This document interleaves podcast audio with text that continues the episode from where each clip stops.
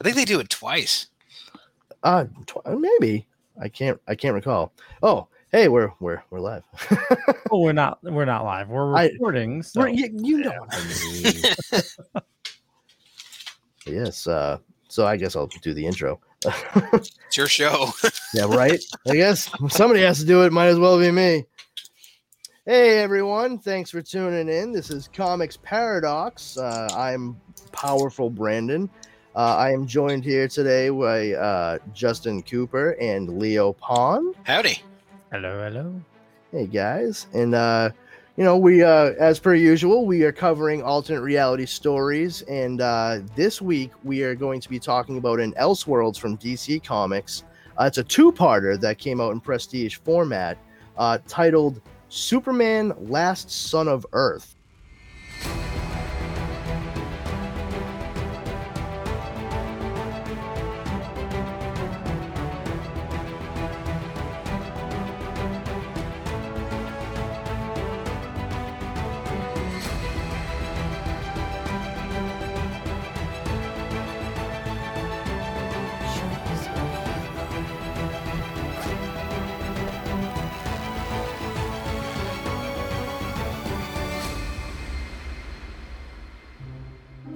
Thinks because you're a zombie, you don't know good coffee. Well, they're wrong. We have very active lifestyles. It's not all wandering the countryside aimlessly or scaring passing motorists. And we all love a good cup of joe. And there's only one brew that gets my seal of approval. Deadly Grounds coffee is my guilty pleasure. Bold, robust, delicious. It's coffee that can wake the dead. With over a dozen different roasts and flavors, Deadly Grounds can satisfy the most finicky of coffee addicts. The aroma is so intoxicating. It brings all of my neighbors out of the woodwork.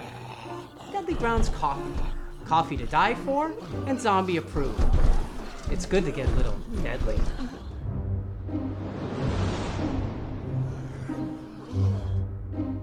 Use the front door! Oh, they're so disgusting.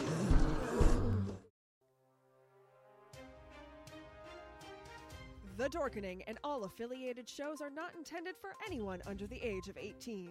The following may contain discussions or scenes that have adult situations, graphic violence, nudity, strong sexual content, and graphic language. This show is intended for mature audiences only. Viewer discretion is advised.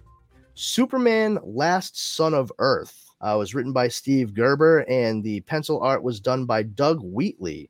Uh, it's a it's a very interesting story, uh, great artwork, and um, you know I, I I love it. That's why I suggested we read it. I'm just curious as as we start, um, and just a quick first impressions from from uh, from you guys. Uh, Leo, what do you, what did you think? Uh yeah, I really enjoyed it. it it's definitely a a unique take on uh Superman. For sure. Uh it was I was a little put off by um his uh adopted parents on Krypton. Uh but yeah, yeah, I really enjoyed it.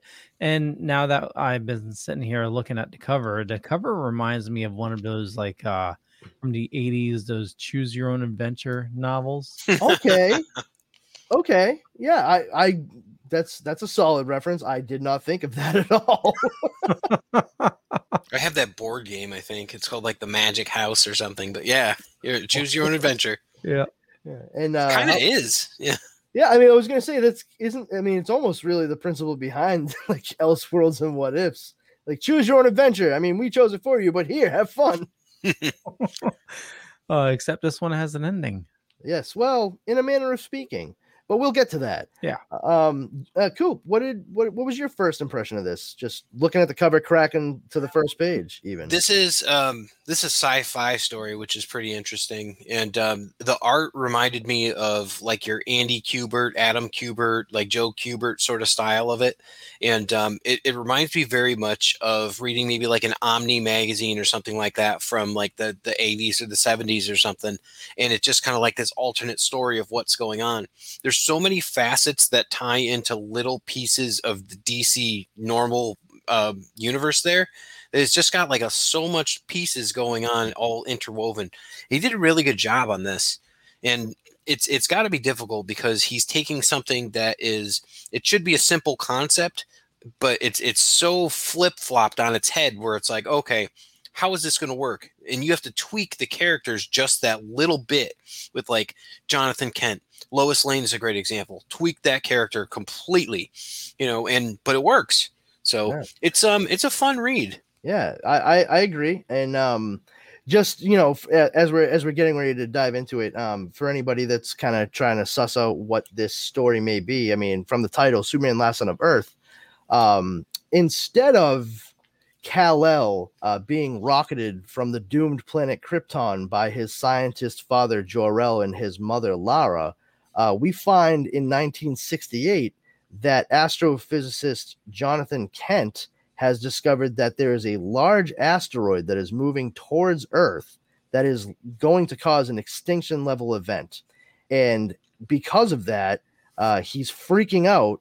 And his wife, Martha, basically gives him the news right after he's trying to convince people to listen to him that she is pregnant. And his his reaction is basically, ah, shit. Mhm. So, you know, he goes through and does exactly what we know of Jor-El doing on Krypton when he finds out about the planet's imminent destruction. He tries to tell people in power about it so they can maybe try to prevent extinction, prevent people from dying. And everyone doesn't care. I mean, it's the 60s, the Cold War is in full swing. Um, and you know, it's it's basically just, oh, don't worry about it. We'll just we'll shoot it with missiles and it'll be fine. Uh, so he doesn't trust anybody because he knows the you know he's the veracity of his statements. So he liquidates all of his assets, goes to the old farm that his father left to him in Can in Smallville, Kansas, and starts to build a rocket that would fit both his wife and their child. Uh, of course, she has the baby and decides to stay on Earth with him, and they shoot the rocket out into space hoping you know that he'll land somewhere that there'll be sustainable uh, you know environment and what have you.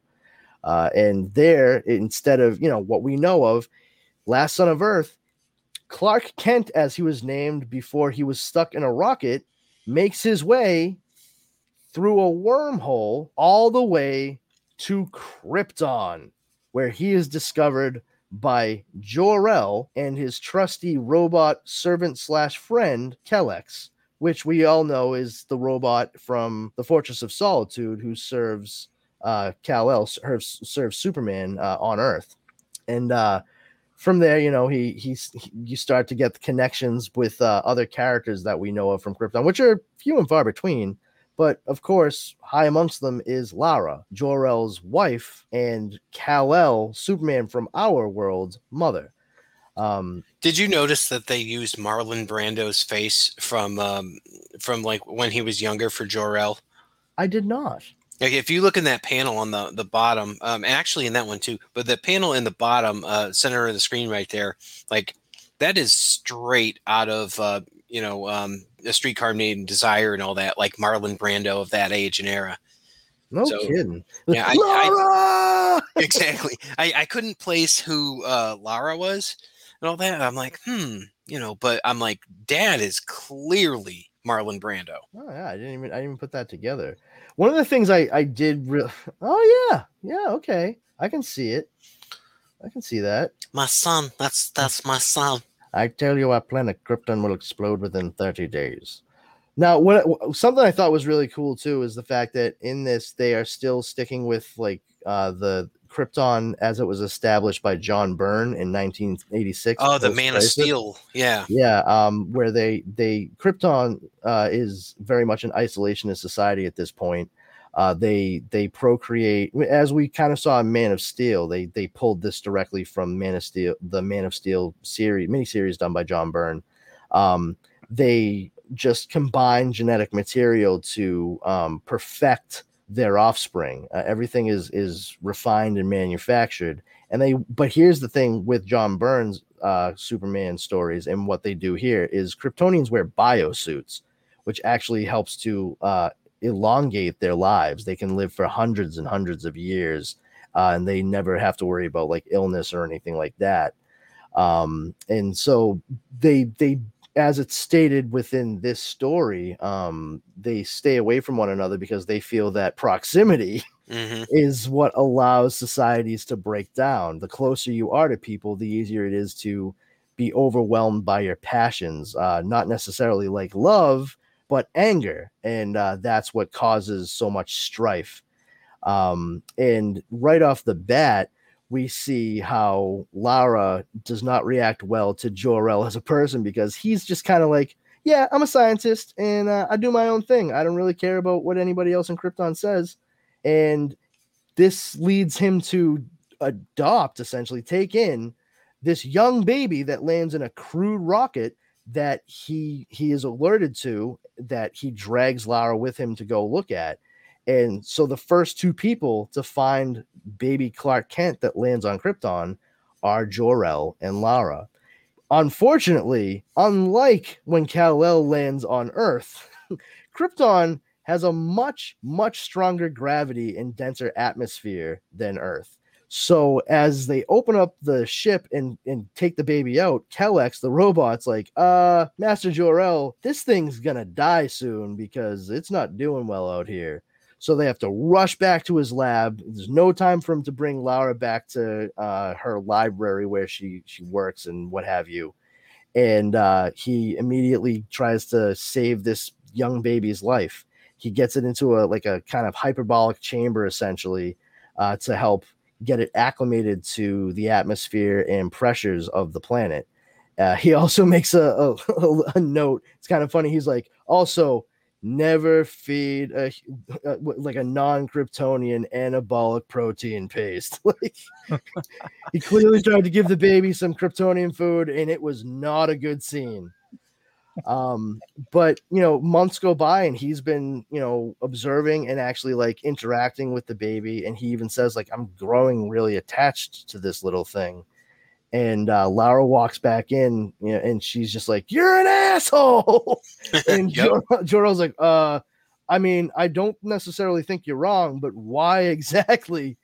And she she accuses him of rigging their uh, coupling. Basically, it turns out they've been chosen to uh, have a, gen- a genetic pairing, which is exactly how it would have gone down, regardless. Uh, just like you know the Superman stories we know. Um, but of course, Lara at this point is the only other person that knows the secret of this uh, extra Kryptonian. We don't say extraterrestrial. This extra Kryptonian child, uh, and he ends up going before the the you know I guess the Science Council. Is that what they are in in this or I mean, the- Council of Elders. They Council of Elders, yeah. Um, and he he tells them and that yeah, this is this is a kid that I found, and uh, you know what? I've I've been raising it. It's surviving, and not only am I gonna keep keep it alive, but I'm teaching it, and it's gonna be my heir. His name is Kal El, and they're like, "What? No, oh, okay, I I guess that Jor-El, he's a real wacky kid, huh?" and um, Lara is still pretty ambivalent about the fact that she has been matched to Jor-El, and the way that you know Kryptonian culture works is that's it, that's who you're matched to, so nobody else. So she is she has been tied to this dude that she thinks is a fucking anchor, and you know we uh we as you guys saw like we, we get all kinds of um views of Krypton that we've not normally gotten in regular Superman stories, where we get to see like them walking through the gardens of Krypton, and they make mention of the fact that their biosuits can control the humidity around them, so they always stay comfortable. You know, it's just such a life of of leisure and no hardship whatsoever for these for this entire population. Um, and as they move forward, you know, the we we start to see Kal El um, as an adolescent, and he's learning Kryptonian history. And I, I found it very interesting myself to see him learning lessons and Jor-El imparting them to him. Uh, very, very matter of fact, but still with very strong lessons. And I found it not unlike Clark Kent, Kal El, uh, from the stories we know, learning from Jonathan Kent as he was growing up as well. I mean, did, did you guys make any note of that as you were moving along in the story? I noted the um, the story was a lot like uh, Planet of the Apes, with like the worship of the bomb and all that. Um, and then that kind of comes into play a little bit later on. But um, I thought that was that was kind of interesting thing. That that's what that reminded me of. but um, Clark here has the same sort of moral compass that we see. And I mean, at age 12, you know, he's 12 cycles old. That they'll they'll say um, he still knows right from wrong, and it's it's inherent. You know, it's like encoded in his DNA almost. Yeah, I mean, it, is it is interesting to know. Like, funny to say encoded in his DNA because you could definitely say it's it's at the root of the character as we know. Mhm. Um, but ironically enough, I mean, the DNA of this character is wildly different because it's not actually Superman. It really is the child of Jonathan Kent and Martha Kent, which we have not seen. Mhm. This is this is somebody who on Earth, you know, he would have at this point in this story, like his dad would have been a college professor, and his mom. I don't actually know what Martha did in this. they they don't really get to that. I think they. I, she I feel like he can't catch a break because like his dad's a douchey scientist on both.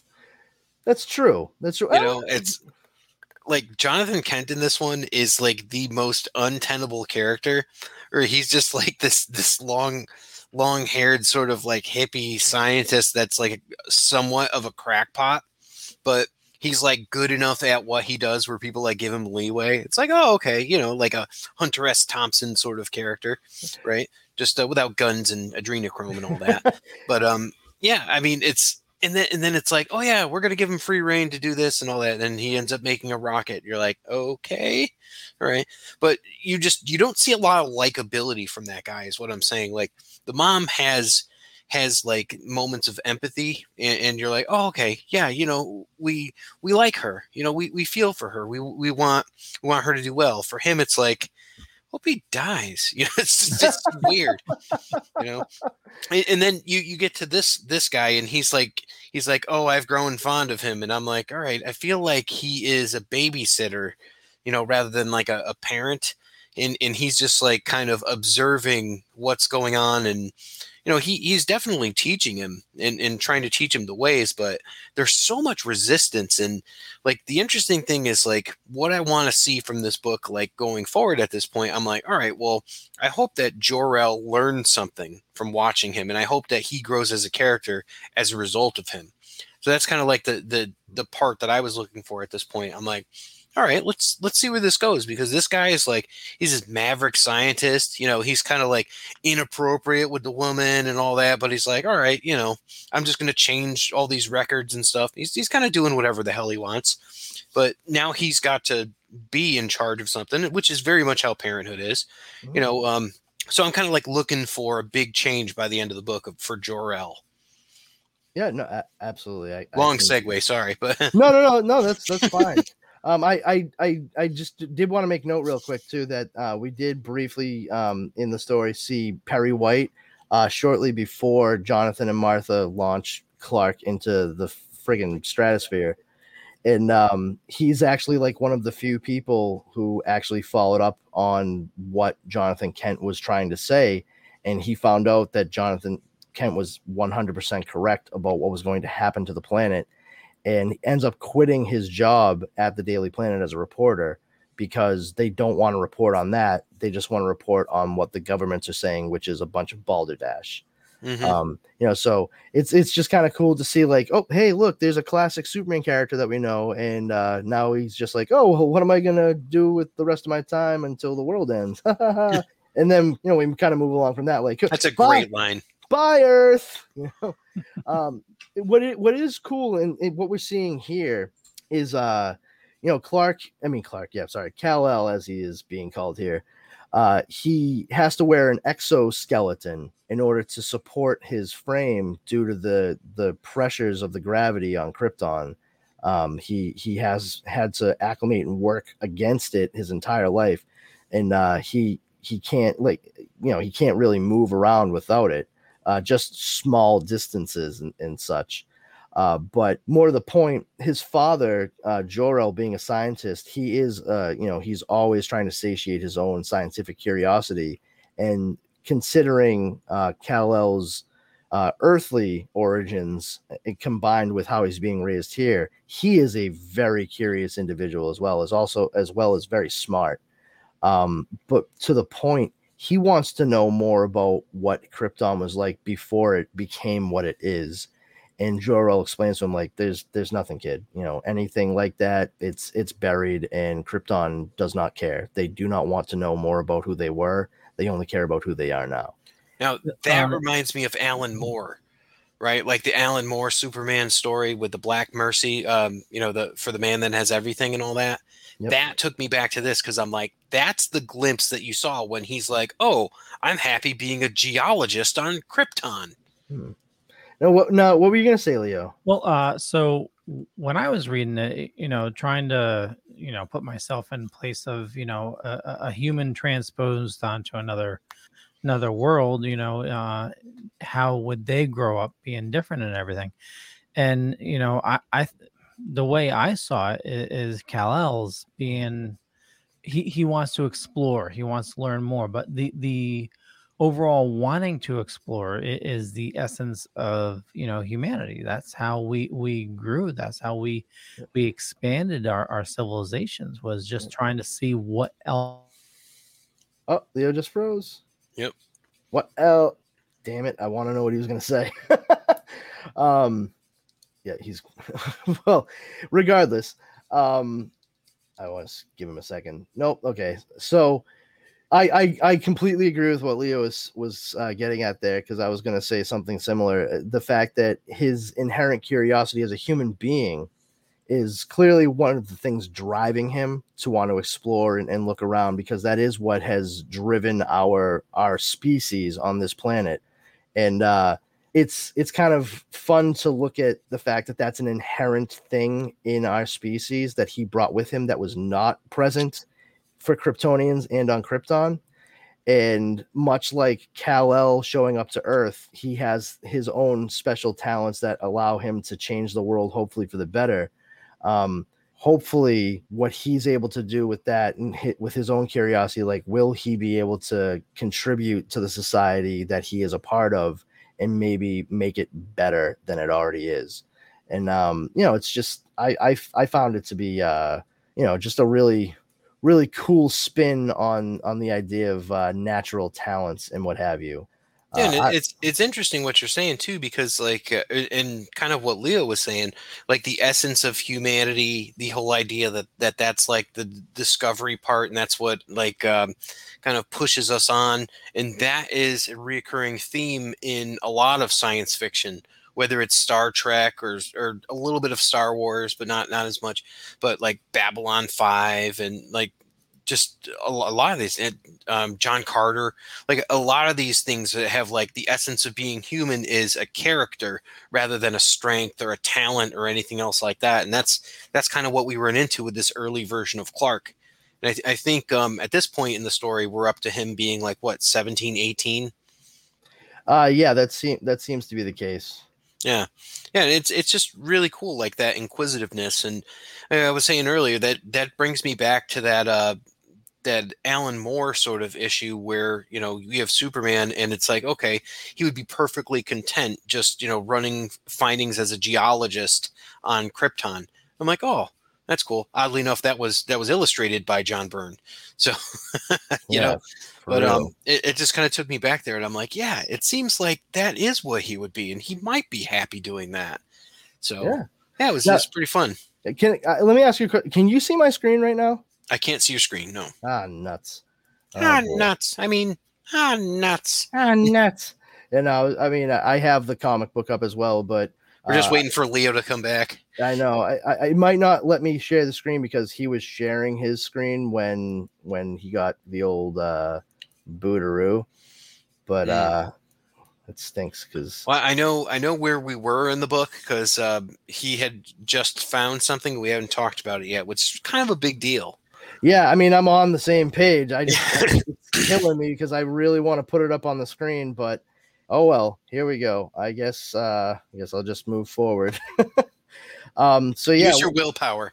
Mm, trying uh willpower well funny you say that uh so there's um that we see young Kal-El uh you know making his way around exploring with his own uh robotic sidekick that he is named Krypto who is white and metallic so that's a fun little reference to uh, what we know of as Superman's super pet.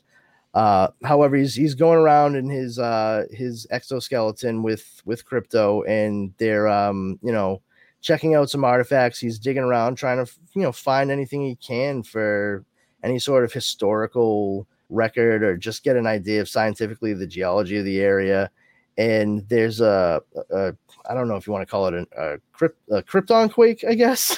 and I would, yeah, you it, know, it, it uh it dislodges uh some a, a large area and they start to see a, a green glow, an energy surge uh, coming from a, a, space that has been exposed because of the the shuffling of of uh, the the area, the, the ground.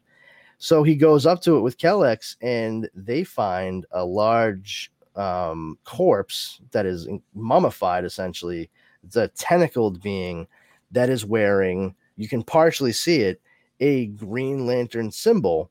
And the glow is coming from the Green Lantern directly next to the corpse. On the tip of one of the tentacles, you can see a non powered Green Lantern ring.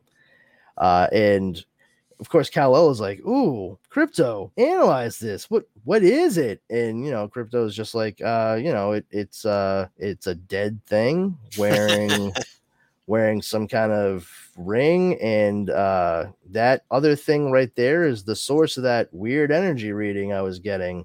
And uh, you know, Kal El is just like, "Oh well." Maybe I should pick this up and check it out. And Krypto straight up is like, No, don't do it and as soon as he picks it up, the lantern starts speaking to him.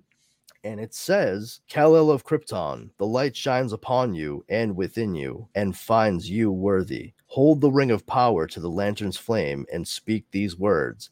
And at that point, Kal-El puts the ring on, puts his hand into the lantern, and says, in brightest day, in blackest night, no evil shall escape my sight. Let those who worship, oh, let those who worship evil's might beware my power, Green Lantern's light.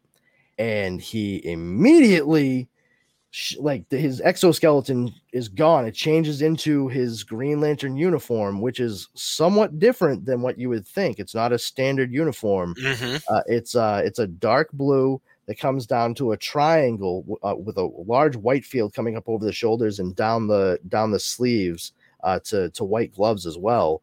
Uh, but the chest field is a pentagonal shape, much like Superman's symbol, uh, but within it, fitting against the angles of the pentagonal shape itself, is the Green Lantern logo. And he is now the Green Lantern of Sector like 1104 or whatever that covers Krypton. And, uh, you know, he's, of course, like thrilled because he can do all this crazy stuff with this and he can fly around and he also doesn't need the exoskeleton to move around on his home well what he considers his home planet. Um and you know he's just he's super pumped and wants to wants to sell his dad. He turns to Krypto and goes hey how long has it been since we were home last? And Krypto's like seven months four days three hours 21 is like nope that's enough. I've heard let's just go. And he starts booking it and, and Krypto's like um, I can't fly that fast. and so Kal-El doubles back with the ring. He's like, Oh, don't worry, I'll give you a ride. And and Krypto's just like, Oh, well, that's better. Um, what should we do about your ship and everything we left back there? No time. We're gonna tell my dad. And uh, he makes his way back to to Jor-El's lab, where uh, you know he he he just kind of makes his way in, and Jor-El is just so distracted by something he doesn't even notice that Kal-El is not wearing his ectoskeleton, exoskeleton anymore. Um, and of course, we come to find out that uh, the reason why Jor-El is looking so somber and you know feeling so melancholy is that he is uh, discovered that the core of Krypton is unstable, and it is actually due to what Kal-El had been looking at in the historical archives earlier in the story, where um, they had, had, dealt with cloning and, and the clone wars. It's not Star Wars, gang. It's a very different thing on Krypton. Uh, clones were used for organs to harvest, and it was it was. It's more like the island, you know. Yeah, yeah, exactly. It's it, like if you've ever seen Michael Bay's The Island, it's very much like what Krypton was. Oddly enough, both starring Ewan McGregor, though. Yeah, good call. Huh. Weird.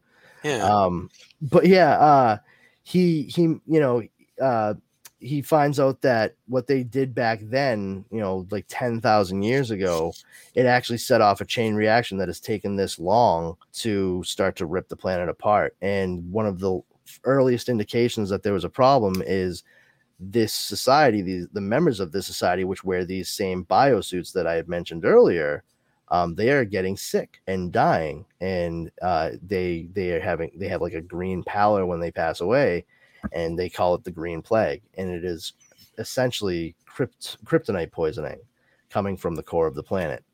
And uh, you know, Kal-El, upon hearing that, he's like, "What? Nothing can be done? Well, I'll see about not with that attitude. I'll see about that." And uh, he he just takes his ring up into space and he grabs a bunch of like space debris and, and, you know I shouldn't say debris but like fragments of of uh, minerals and elements out in space and forms giant metallic rods from them and geo positions them to stress points to get to the core and just all at once uses the ring and every iota of his willpower and sends them right through the surface of the planet into the core. And Jor-El watches on his own like tectonic readouts and sees that Kal-El has taken has taken all of this and turned this space debris into basically control rods like in a fusion reactor and it's completely disfused the chain reaction. It's it's pretty cool. Like if only there had been a Green Lantern around when Krypton exploded for the comics we know, there would be no Superman. Okay, so maybe not a great example. Maybe it was a good thing there wasn't a Green Lantern around. But regardless, still pretty cool to see in this story. Um, and uh, you know, in light of that, you know, a- as we've seen in many different comics and movies and shows, uh, Lara, who really did not like Jor-El at all, as it seemed that they were about to, you know, all perish on the planet, her reaction was, I have to go see Jor-El, and straight up said to him, like, you know, I, I was really worried about my family, but once I stopped thinking about that, the only thing that I could think about was you. And Jor-El's reaction was was pretty great because he was like, It's a great Yeah. line. he's like, yeah, that that that sounds right. And she's like, well, what about me? Did you think of me? And he's like, uh, you've never left my thoughts from the moment we met. And it's like, oh, Jor-El, you Kryptonian pimp, you. Yep. You and, and I mean that's that's part of what I was talking about, where it's like you want to see something change in this guy, and it's like, all right, he's kind of a stick in the mud, a maverick, and all that, and then it's like, oh, wait a minute, maybe I can get behind him because he's a romantic. Yep, and that's the thing is like you kind of you kind of start to see like, oh, maybe this is part of the reason why Jor-El is like such a different cat than the rest of Kryptonian society. You know why he was actually capable of seeing this, you know, this alien baby land, and he was like, yeah, you know what? No, I'm I'm gonna I'm gonna I'm gonna take care of this kid. I'm I'm gonna I'm gonna raise him. I'm gonna no, he's not dying on my watch. And um maybe it started off as a little bit more of a scientific curiosity, but he found himself growing attached regardless of of anything else. And I mean, with the cold, hard, calculated science of someplace like Krypton, it it seems to fly in the face of of everything that they would have stood for. So you know, piecing that together, it's like, oh, he he had an emotion, and that's probably more than most Kryptonians could say. But uh, regardless of all that, hey Leo, welcome back. What's happening, buddy? Hey, uh, can you hear me okay? Yeah, Yeah. yeah. Okay. Uh, well, I our internet officially went down. I restarted the modem multiple times, so Oh. uh, I logged in through my phone. I see, I see. Yeah, I um I don't know I don't know what happened insofar as like the sharing thing either because I'm trying to share my screen and it it you know it won't let me. Um because I you know I mean we're talking about comics and a visual medium and uh you know we're using more than a thousand words to, to pick uh, you should be. It could be because I was sharing, but uh, that's that's what I said. Yeah, but you know, it, it, it's fine. Um, not a big deal. Uh, we'll we're just gonna power through like we do here. We had uh, just gotten to the point where um, Kal-El had found the Green Lantern in the in the book, and then he had gone home to Oh. see his dad, and his dad was just kind of contemplative, and that's uh, that's kind of where we are where we are at. Okay, and actually, if you want to try sharing your screen, I might be able to add it. Okay, let me see here. Share, share screen, share screen. oh, oh, screen two and share. Hmm. Nope. No, I, it, it's there. I need to add it. Oh, okay. Oh, oh, you have to give permission. That makes Oh, there you go. Okay, cool. wonderful. Yeah. Big explosions. All right, so yeah, um, that's uh, that's where we were. The so we got the the one of the big rods coming through. I will say it's like, hey Kal, you, you- did you make sure that there weren't people in that building right there? He totally didn't. I'm thinking not, probably not. Um, but yeah, as as we as I was saying, I mean, Laura rushes to to Jor-El and she's just like, I was thinking of you, and did you think of me? And Jor-El just went full pimp status, and he's like, From the moment we met, Laura, you have never left my thoughts. And she was like, Oh, you can totally mix your genetic material with mine. You know, so good His on dad him. is totally Reed Richards. I mean, seriously. but yeah, it, it, was- it was pretty cool. Uh, Uh, actually, you know what? Let me um, oh, let me go back here. I just want to. So this is I want to go. Yep. So this is uh, you know Kal-El discovering the uh the artifact, as it were. You know, there's the the corpse, as we were saying, with the Green Lantern, and um, you know, Krypto freaking out saying, "Don't touch it!" And uh, he he gives his little robot buddy a little ride on the energy sidecar of his his superhero motorcycle, as it were. The And- Forrest Gump moment where he sheds his uh, exoskeleton. Yep. Run, Kal-El, run. And uh, he he goes to see Daddy. Daddy tells him like planet's gonna go boom boom soon, and uh, that's when he takes all of this debris in space and forms these giant diffusion rods and jams them through the planet's surface into the core, so it acts as uh, control rods. Like I said, much like a, a, a nuclear reactor. Um, and that's where Lara shows up and now we have Kal-El going around kind of checking out the damage, surveying it, you know, much like a superhero slash curious little Earth boy on Krypton would do. and uh, you know, funny enough, uh, some of the, this building that we see him come across, it's like, all right, that that looks pretty old and ancient, but for the most part, you know, not you know, it's well intact.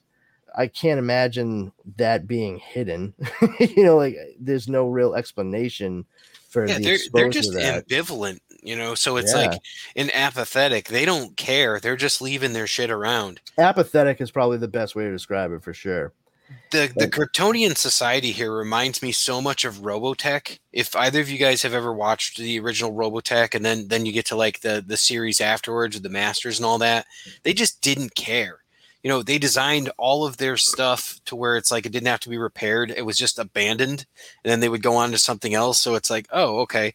So they spent all of their time trying to figure out what the Earthlings had called protoculture. You know, Hmm. because they were a society of clones and things like that too. So I'm like, wow, it really kind of rings with Robotech vibes from here. Yeah, I can When he, found, when he found these artifacts and all that, I'm like, yeah, that's kind of where they were going at too, because they were looking for the stuff. And they were going through ruins and all that on like Venus and Mars and stuff like that. So yeah, And uh wh- what's what's kind of cool is like going through this this area. I mean, Kal-El kind of gets what he was asking about when he was younger, a, a, a solid physical piece of Krypton's history, which shows what their society there was like well before the biosuits and the genetic engineering. And it looks as though people wore much more colorful clothing, and they maybe maybe had a little bit more romance in their lives. And when I say romance, I don't mean love. You know, I I, I mean romance in the the grander sense of the term. Uh, you know, romantic adventures and, and so on and so forth, romantic pursuits. Um, they were probably more inclined to the arts rather than science. Um, and we, we see that you know right right here uh, in this like holo- hologram within the book that he's showing off that he found uh, and he's he's just saying you know there's a maybe a, cure for how their their culture is stagnated as much as it has and it's probably within the confines of this this artifact and the artifacts that they've unearthed um and you know of course he's like and i'm gonna i plan on i plan on digging down deep on this after i take a long nap because he had a big day guys Yep. big day And uh, you know, so moving forward, he he's you know still wearing the ring, you know, all the time, and has the lantern right next to his head as he sleeps, which I would not do. yeah, I I kind of got that vibe too from this, and I was just thinking, I'm like, you never know what's going to go on. Like that thing's going to either give you nasty headaches or cancer, so you, you got to be careful. Yeah, or, you know, or one leads to the other. Absolutely. But because of it, I mean, he starts to get like fragmented dreams uh, of you know basically his his parents, you know, Jonathan and Martha, just very you know quick flashes, nothing that's really too discernible to him, and it's very confusing. Uh, and he he's trying to figure out exactly where he's from at this point. He's never really questioned it as much, and he goes to Jor-El and starts a whole like, "Where am I from? Where you know where where was I where was I born?" and you know, and you know, Jor-El tries to play it off like, "Oh, you know where all Kryptonian kids come from. You guys are all mixed together in a bottle, and then we put we shoot you out." And he's like, "Uh, dude, I had to wear a fucking exoskeleton for like 17 years. I'm not Kryptonian. Don't." Come on, man. Like I might have been born at night, but it sure as fuck wasn't last night and uh, you know, and so Jor-El kind of has to like be like, no, you're just you're still tired. You didn't your nap was too short. Go get a juice box and a snack, and we'll talk later.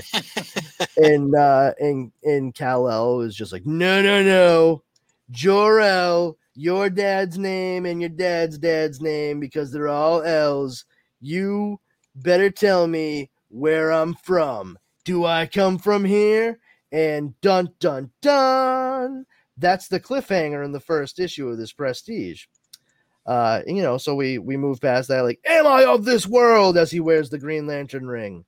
And uh brings us to the uh back portion of that. So i'm just going to go to the second issue right here uh issue two of two elseworld superman last son of earth where this time around we see uh you know a, a superman at, well i should say a kal-el as green lantern and uh, the Guardians, and clearly a guy who looks like Lex Luthor with yeah. a tank and what looks like uh, some dilapidated buildings, one of which is the Daily Planet, so this must be Metropolis, and two Earth people, uh, a, a, young woman with uh, long brunette hair, uh, some ammo, and a shotgun, and then uh, an older gentleman with a ponytail and uh, a jacket which inexplic- inexplicably has fringe on the bottom of it. Um, it's like Billy Jack in the future. yeah, this is what they thought the future looked like in 1981. and you know, so that's uh clearly we, we might be seeing uh some some denizens of Earth other than uh Kal El slash Clark, uh, in which we we open up on Kal now sitting on like a moon um, you know, uh, uh, going around Krypton and just kind of enjoying the fact that in space, uh, no one can hear you do anything, let alone scream. And uh, he he feels like he has the chance to maybe kind of meditate and focus on these things that have been popping up in his dreams and kind of, for lack of a better term, haunting him since he put on this ring. Almost like it's started to unlock and try to make sense of uh, his own his own memories and mind um, and he's not really getting the answers to the truth of his origins that he not just wants but needs from his father Jor-El. And uh, this this has led him to think that he could maybe use the lantern and ring itself to plumb the depths of his mind uh, and he's he's about to do it. He's a, he's about to turn that ring right into his own head and be like, find out who I am, Magic Green Ring. And thankfully, just before he does it, uh, you guys have seen, I'm sure you read it. you know, a voice starts speaking to him from the lantern, which uh, we've seen in any number of Green Lantern stories. And we know that he has the ring and he's now used it. He's performed an act of heroism for an entire planet. So the next move is going to be going to Oa you have to meet the Guardians and you have to, you know, train or whatever. I mean, they kind of skip the whole real training thing here for him. But I mean, I guess after you save an entire fucking planet by doing what he did, they're like, oh, I think he has the hang of it. Yeah, he, he gets it. He's got the spit curl, you know. Yeah, yeah, he's good. He's good. He looks a lot like this other guy I've seen before. And uh, you know, so he's he's told, you know, you have to come to Oa um, you have to you know you have to get training and and if you if you turn that ring on yourself it's just going to be fucking bad news bears so why don't you come to us? We'll tell you everything about how the ring works, and then maybe we can work on you actually, you know, turning that thing on your brains and hopefully not turning them into mush. And uh, he's just like, and how do I get there? And they just go, oh, we'll bring you here. and he's like, how? Directly. And just pulls I away always love that. Yeah. light speed. And the last thing he says is Rao, which is Kryptonian for God. and uh, you know, so that's you know, we, he gets pulled along, and you know, of course, we get a, a great scene of him first flying into Oa here, the, the central power battery right there. And I love the way that they actually designed the central power battery here on Oa. Um, it, it looks great. It, the the fact that they made it. Oh, what were you say? I was just gonna say, uh, if when he said "Rao," are you sure it's not uh, his Owen Wilson impression? Wow, Wow. wow, wow, This thing runs by willpower. I mean, wow, will I? Won't I? wow. where, where am I from? Wow, wow. Hey, I'm a car. What? What? that, that Sorry, would be a just very to. no, no, you don't have to apologize at all. It's great. I love I love that when, when you get a good Owen Wilson as Superman as a Green Lantern. now that's how I'm gonna read this book. I, forever. Up here trying to save Krypton? Yeah. It's crazy, right? tell me, tell me the truth about my origins. Yeah. Wait, I'm a variant? Wow. uh, so you know it's kind of cool because you know due to the fact that um, Kal El has been on isolationist Krypton for so long, uh, much like a human being would would react. You know, he sees all these other creatures and, and what have you, and his first reaction is, "Whoa, these."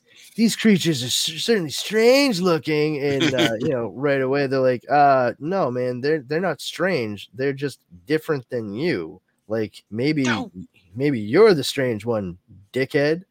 And uh, you know, it's it's kind of cool that they they make a point of that right away. Uh, but he makes his way to the Guardians, and um, they they kind of give him a quick overview, like, "Oh, the Guardians have been around for you know three billion years." And uh, then he hears he's like, "Wait, wait, I know that voice. You're the you're the weird voice speaking to me through the the the, the, the lantern thing. You, are you my friend?" And uh, you know, the guy's like, "Well, I'm certainly the voice that's been speaking to you for sure."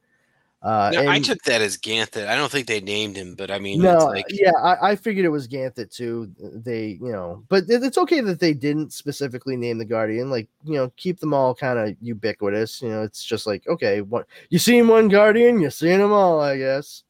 Um, and you know, he actually does make a point. Like, I can, I can teach you how to do the thing that you want to do, but you know, it's pretty dangerous. So even if we get you to the point where you can access yourself like that, uh, I'll be here to make sure you don't let the powers uh, the power rings charge go out while you're doing this because once that 24 hours is up if you're still in your head you're you're done you'll be you'll be stuck in a loop forever uh, it's really easy to lose track of time but keep in mind even if you get i can pull you out you, you may just turn your brains to mush. Uh, and of course Kal-El is like no i have to know.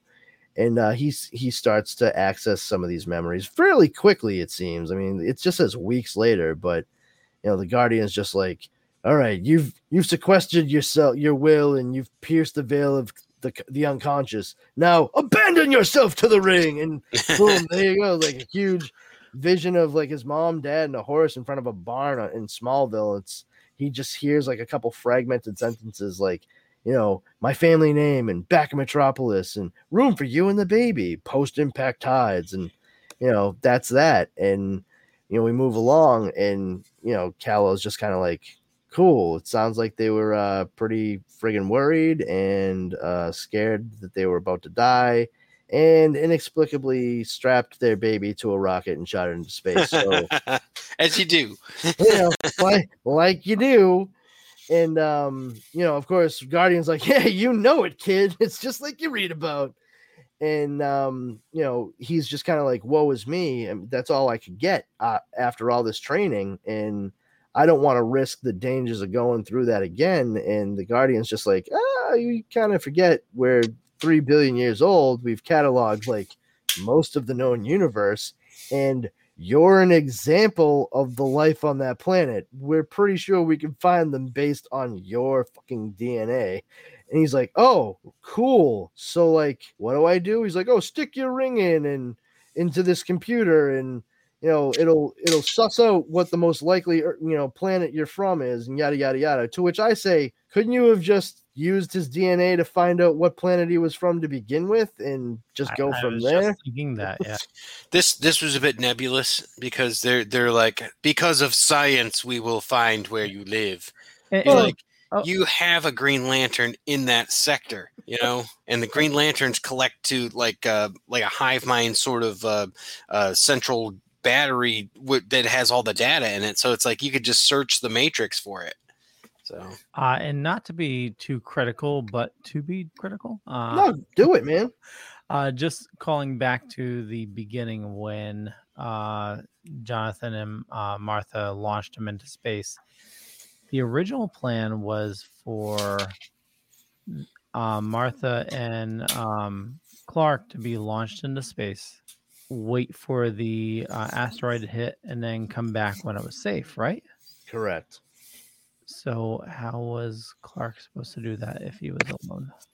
well see that's the thing comics no you're right it doesn't make sense i mean quite Yeah. frankly i mean that's not even the biggest issue i had is i mean uh, the the fact of the matter is the size of the asteroid that was going to hit the planet was basically the same size as the asteroid that created the fucking gulf of mexico yeah. and I mean we'll get to that part I'm sure because that's that's the whole thing too where we literally watch two characters watching the impact and then one of those characters shows up again you're like really comic Well, you know it, also they say it hit Asia, but when the rocket's launching, you see the asteroid fairly close to it.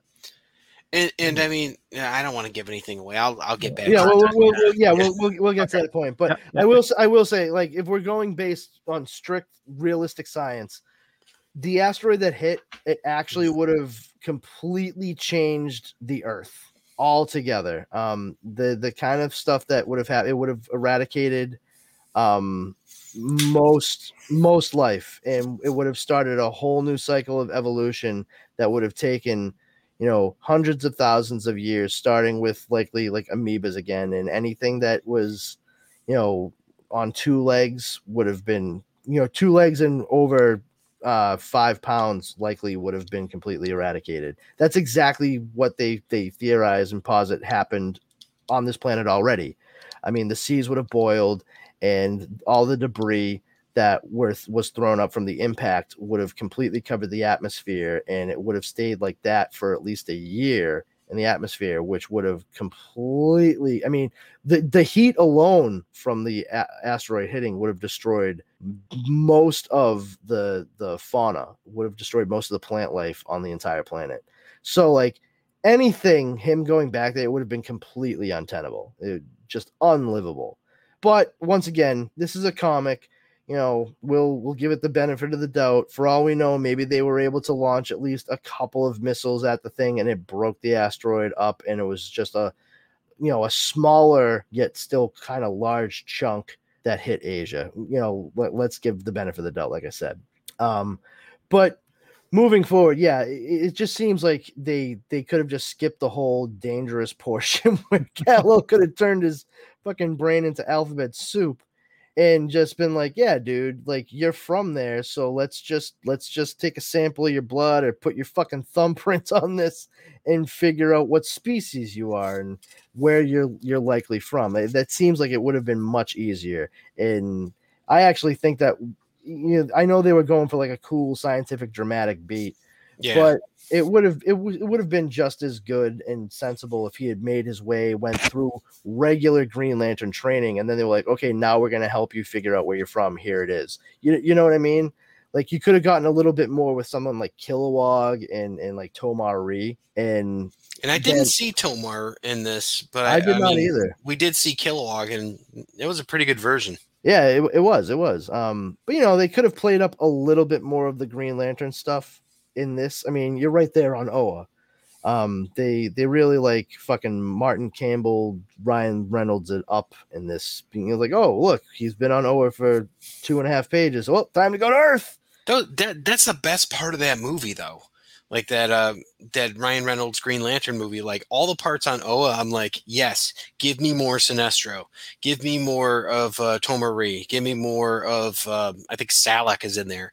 You know, it's like like throw all those things in there. Let me see more of those concentric green circles that you know they're, they're making with the the constructs. That was a great part of a movie that was just like really flawed. But I'm like, Yeah. you know what? It's it's got a good good pieces to it. So Well, the, the issue with that movie is um, they didn't know whether what kind of movie they were trying to make. It was two movies in one. I mean, it was very Cronenbergian with everything that was happening with Hector Hammond. oh my god, You know, yeah. a lot of body horror there.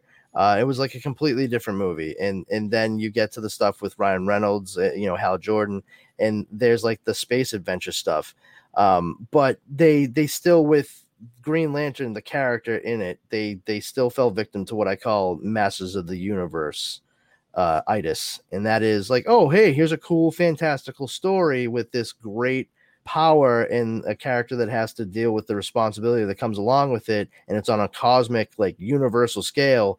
So let's make sure that we have the vast majority of this cool universal cosmic thing take place on earth in california yeah. And- cool At an airfield? yeah, like no man, like listen, I signed like when I watched Masters of the Universe, I wanted to see He-Man and Skeletor with their respective crews fighting it out on Eternia. I didn't want to see some fucking dwarf named Gwildor trying to steal a bucket of KFC from somebody in a fucking parking lot. Just Wait a saying. minute. We did see that. what, what, what? what are you saying? We did see that. All right, so spoiler alert: we're gonna see Kal El steal a bucket of KFC from somebody in What a parking these? lot. These are ribs. They eat animals? Oh my god. Um, but yeah, so Welcome back to our podcast about Yeah, the Masters of the Universe movie. right. Uh, Next, so, we're going to talk about stop motion. so so as as it is at this point, uh Kal-El and um maybe Ganthet have sussed out that he is likely from from Earth. Uh and so, you know, Kal-El's like, well, that's where I'm gonna go, sector 2814. Catch you later, blue dudes. And uh, he just makes his, his way off. Like, you know, he doesn't have responsibilities in the sector that he's from. Great job, buddy hey, how do you think Krypton was destroyed without a Green Lantern being there the first time? Stupid. Um, Well, they they um they refused the help, didn't they? yeah, I think that actually is what they did. Yeah. That's canon, right? Yeah, I think I think so. Like It's um, because of the isolationist society, which they've they've touted throughout this story. Which I will say, it's good that they've made that a sticking point for for Krypton in this. I, I like that a lot. Um, and the fact that he was able to stay there, um, not because of Jor-El, but that like the the Council of Elders didn't say like, nah, get rid of your science experiment. You know, they very easily could have done that. But once again, like because of Jor-El and who he is, they're like, all right, fine, you know we we like your dad and we really like your granddad, so you know we'll let you do your thing, but you know don't fuck around too much, buddy. We'll have to fucking put the boot down.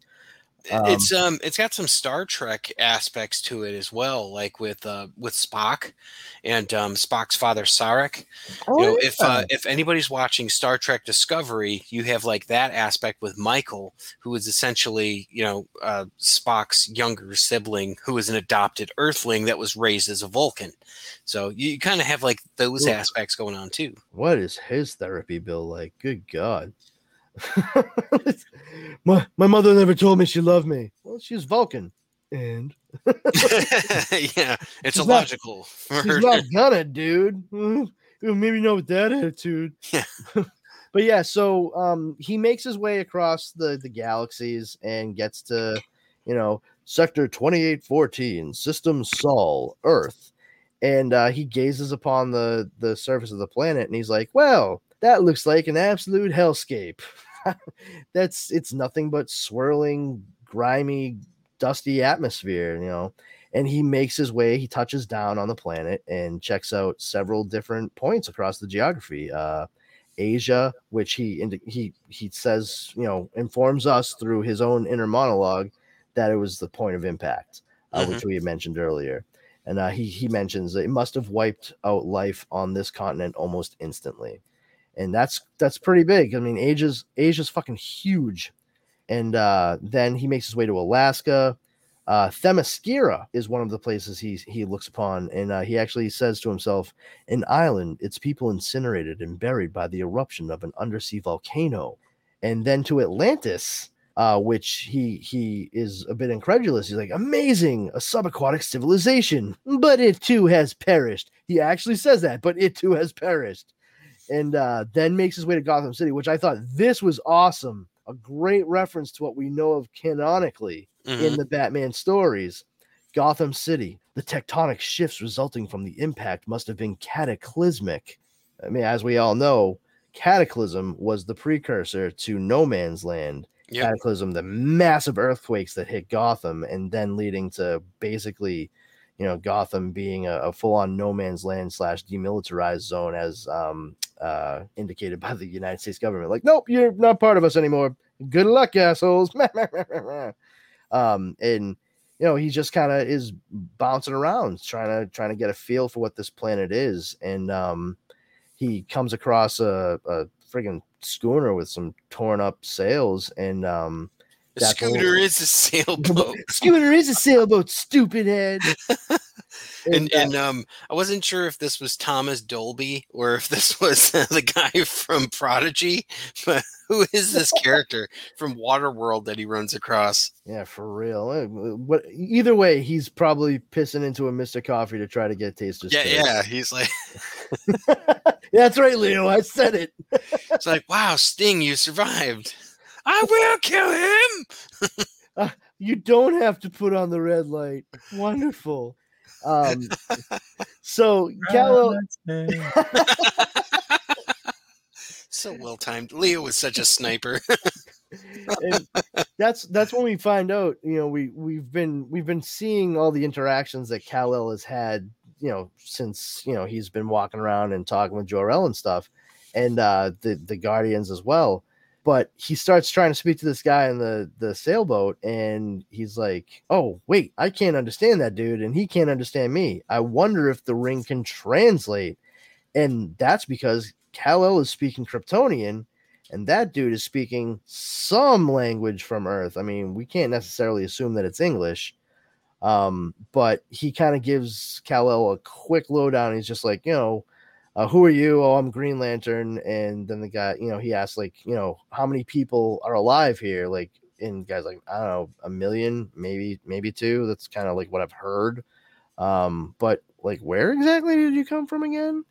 and uh you know Kal-El kind of takes the guy's ship and and you know from saving him from the the storm and the huge waves and flies him uh all the way into metropolis uh with his ship which you know if i were that dude i'd be like dude could you just like drop me at the bay because yeah, right. this is how i fucking get food i fish and you're really fucking me over right now but you know no time for that i have to find other people i have to find people more important to you and never speak to you again Where's Bibbo? Where, where's the what is it? The Ace of Clubs. Yeah. and uh, he's my favorite. Suicide Slum. Yeah. and uh, you know, so he makes his way into the city, and then he he finds that uh, there's uh, you know a series of speakers going throughout the remains of Metropolis uh, that are saying some pretty fun things. Uh, you know, the first thing we see is miracle that mankind has lasted this long. And he notes to himself, like, it's an amplified voice. Some sort of barricade is up ahead. There are people here. And uh, he makes his way after dropping the dude and his ship uh, in the middle of suicide slum, like like you do. And um, he he hears more of the the messages coming through the speakers that have been set up and uh, they they sound just wonderful. Just a clearly pleasant man has been making these messages for everyone to hear, and they they are saying things such as, "Any one man is like a single stick, pliant and easy to snap. But bind many sticks together, my friends, and you create something stronger, a column that will not bend and cannot be broken. We of the hypersector are agents of destiny. If humanity is to survive." We must bring the people of Earth together to form that single unconquerable column. And I, Lex Luthor, promise you We shall march at the fore of the column. We shall be the architects of a new civilization. And that's when we gaze upon his oh so bald visage right above where he's actually standing. And oh, what a lovely symbol Mr. Luthor is using. Yeah, this this was kind of like a holy holy cats moment, I'll say, because I, I turned the page and I was like, what is this? Yeah. I mean, it's essentially Times Square that he is set up in. And to see the the the symbolism being used, I mean, the the L the two L's interlocking slightly on a red field, uh, clearly designed to be reminiscent of the the Nazi swastika Yeah. from the Third Reich during World War II.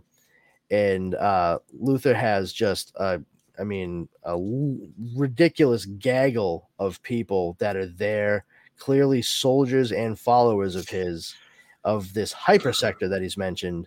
And he's giving a full blown, you know, megalomaniacal, narcissistic speech, which looks to be to the to an idiot it would be like oh he really cares about us and he wants us all to do well. But we as readers and you know people not stuck in this hellscape realize no that that dude's a fucking maniac and uh he doesn't care about any of you. He just wants power and control because he's fucking lex luthor and uh, of course he lies in he lays into uh, all the heroes who are dead and weren't able to save them um he holds up a placard for the JLA citing their ineptitude, uh, which I do find odd. I feel like it should have been the JSA, not the JLA. I was wondering about that too because y- you've got the JLA, which would have been at this point a Green Lantern, which would have been Hal Jordan, right? Barry Allen Flash, uh, Dinah Lance for uh, Black Canary, Martian Manhunter, and then eventually um, um, um, Oliver Queen. So that that was like your your first uh, JLA, but it doesn't quite compute with what we have a little bit later when the other Green Lantern shows up. Yeah, um, it's. Uh, I mean, there's there's some. I, I don't want to say anachronisms, but there's just some weird stuff. But once again, you, you have to. It, it's an Elseworld, and it's not like too serious an issue. This is not canon for anything, so they're just having fun with it, and, and I get that. Like, you know, you Yeah, it's like sh- it's like the last one with the Xavier stuff, where it's like you have to take some of the continuity, where it's like it's an X Men book, so you have to just accept it. It's like not going to all fit together. yeah like listen we know that you know certain things there there are tropes and things that we're hitting upon but also like let's suspend disbelief because we're still talking about a, a fucking human infant that was rocketed into space and was landed on another planet and raised there and now has come back as a fucking ring powered superhero. You know if like you've gotten to that point but you you see like a jla placard instead of a jsa one and you're like this is bullshit Yeah, I have questions specifically about the infrastructure of this new world. Shut up and read it. so is this mostly barter or I mean what is it just is it goods and services? Do they have currency? I'm I'm not gonna be able to read anymore Is until I gold know it. backed or silver backed? I mean, I, You're- I, Your paper never is paper, I'm telling you. Just how do they eat and breathe and other science facts? you know, you should really just relax. Oh, oh, of course. Yes. Uh, but yeah, we we we hear we hear Lex Luthor giving this uh, wonderful speech that would make Adolf Hitler just blush with glee, and uh, he he you know starts talking about not just the fact that these these quote unquote heroes may have had the power to actually save them, but didn't, and they perished themselves. But when they did, he cites Themyscira, the paradise island that Wonder Woman is from, uh, and says there was an island, some thought it a myth, named Themyscira. The people there held secret knowledge which they kept to themselves.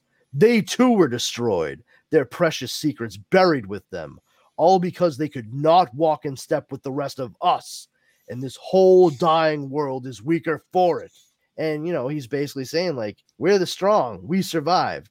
You know, if they if they were so smart and they were so great, where are they now? So that's why we're gonna take care of everything. We're gonna run everything. And of course, the we in that is is the royal we. He means he. He will take care of it. And uh Kal-El, you know, remarks to himself that you know he he's seen this same kind of uh, zealotry from the historical records when they almost destroyed Krypton because of the, the cloning and the Clone Wars, uh, you know, 10,000 years ago.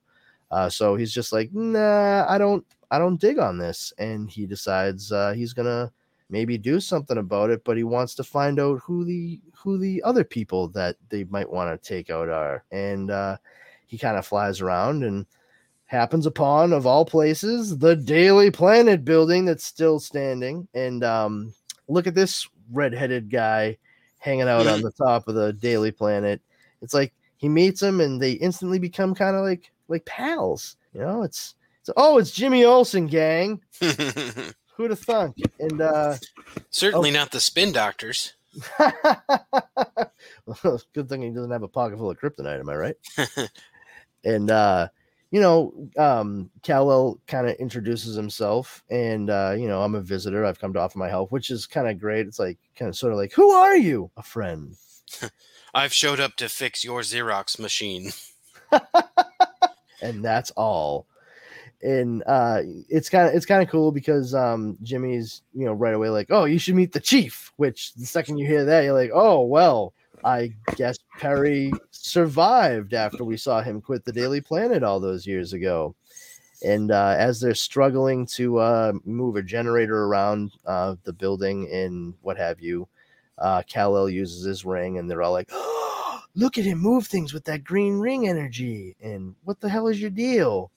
And uh, Perry White introduces himself, and he's just you know kind of saying like you know i just uh wanted to see what the tribes were like and um the those other dudes they uh they sound like bad news and uh it seems to me like you might need some more assistance because it looks like you all are just trying to survive and that dude's gonna kill you um and so you know perry's just kind of like oh you know whatever. They've tried a hundred times before and we've always stopped them so they can go pound sand. And um you know, Kal-El, he he's kind of taking a look around, and you know, Perry gives him an example, like you know, that kid right there in the wheelchair, Luthor would would have that kid killed because he's useless, and uh, that's exactly the kind of stuff we we fight against. That's that's not what humanity is about, and um, you know, kind of trying to go around and get the lay of the land. Perry also has his like right hand woman come over and meet Kal-El, and her name is Martha Kent. And uh, he's telling you, like, come, come give the new kid the tour of the school, kind of thing. and um, you know, leaves it leaves it to her to kind of start asking him some questions, do a little bit di- investigative digging on on some of his background, and uh, I I found it interesting. Did you did you make note of anything as as she f- like first shows her face, like asking where he came from? You see like the way they drew her look. Yeah, I I was really trying to see if I could recognize her as like an actress or something like that. Um, you know, uh, it was kind of obvious with the red hair who this was. Like at first, I'm like, it's not a Spider-Man comic, so we know who this is. You know. Yeah. I was like, yeah, it's his mom, Martha. Why did you say that name? Yeah. Oh, for sure, for sure. Um, I do, I I do think uh, it's interesting to note this. This came out in 2003. Uh, and at that point in time, Smallville had been on the WB for a few years.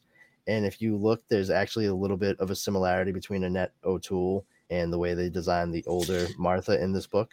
Yeah, at some at some points there is, but then there's that um that bottom page right there where she's got kind of like the double chin going on. The like it's it's like a jowl. Yeah. that's a bad angle, you know. so Um, I'm like I'm like, yeah, kind of.